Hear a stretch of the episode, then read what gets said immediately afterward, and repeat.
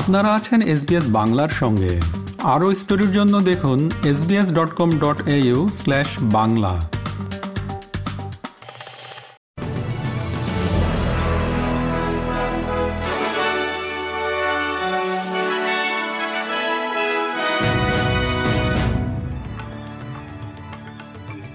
SBS Bangla আজকের শীর্ষ খবরে সবাইকে আমন্ত্রণ জানাচ্ছি, আমি শাহান আলম।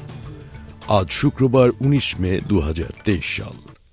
মার্কিন যুক্তরাষ্ট্র, জার্মানি, ফ্রান্স, ইটালি, যুক্তরাজ্য এবং কানাডার নেতারা G7 সম্মেলনে যোগ দিতে জাপানে পৌঁছেছেন। যদিও অস্ট্রেলিয়া G7 অংশ নয়, তবে প্রধানমন্ত্রী অ্যান্থনি আলবানিজিও শীর্ষ সম্মেলনে আউটরিচ পার্টনার হিসেবে যোগ দিচ্ছেন।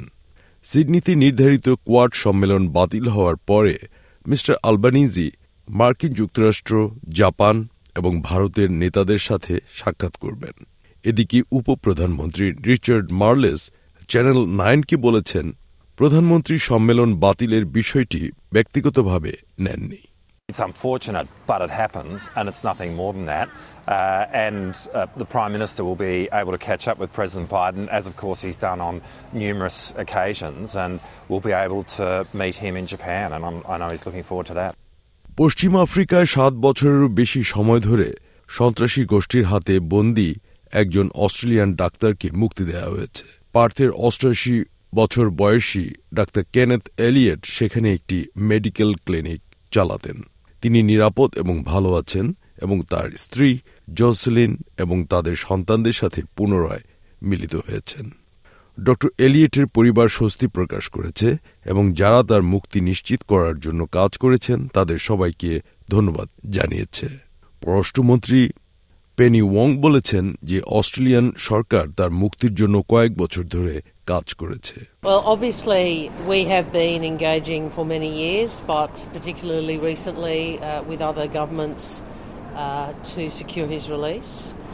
I'm afraid I'm not in a position given the circumstances to comment in detail, but I can say that a lot of work has been put in by Australian officials. And the important thing is that Dr. Elliot is finally home with his family. অসাধু boarding house অপারেটরদের বিরুদ্ধে National disability insurance স্কিমের অংশগ্রহণকারীদের নিয়ে মানব পাচারের অভিযোগ আনা হয়েছে। NDIS মিনিস্টার বিল শর্টেন একটি প্রতিবেদন প্রকাশ করেছেন, যাতে বলা হয়েছে যে ভিক্টোরিয়াতে কিছু আবাসন পরিষেবা প্রদানকারীরা তাদের বাড়িতে অংশগ্রহণকারীদের সাথে ক্যারারদের যোগাযোগ বন্ধ রেখে সিস্টেমের অপব্যবহার করছে। মিস্টার শর্টেন বলেছেন যে এতে সম্পূর্ণ নতুন নির্মম ব্যবসায়িক মডেল আবির্ভূত হয়েছে, যেখানে বোর্ডিং হোমগুলো নিজেদেরকে NDIS পরিষেবা প্রদানকারী হিসেবে দেখাতে চাইছে।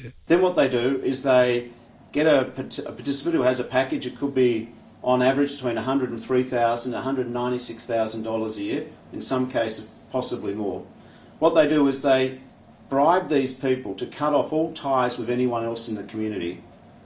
They then put them in unsafe conditions, poor food, poor privacy, poor safety, poor care, and then they systematically loot these people's accounts. Mr. Shorten বলেছেন যে তিনি দুর্নীতিগ্রস্ত অপারেটরদেরকে সিস্টেম থেকে বিতাড়িত করতে দৃঢ় প্রতিজ্ঞ। শ্রোতা বন্ধুরা, এই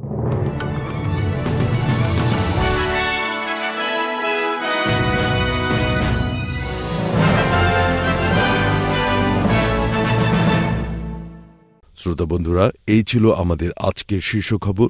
আপনাদের সাথে ছিলাম আমি শাহান আলম। সবাইকে শুভকামনা।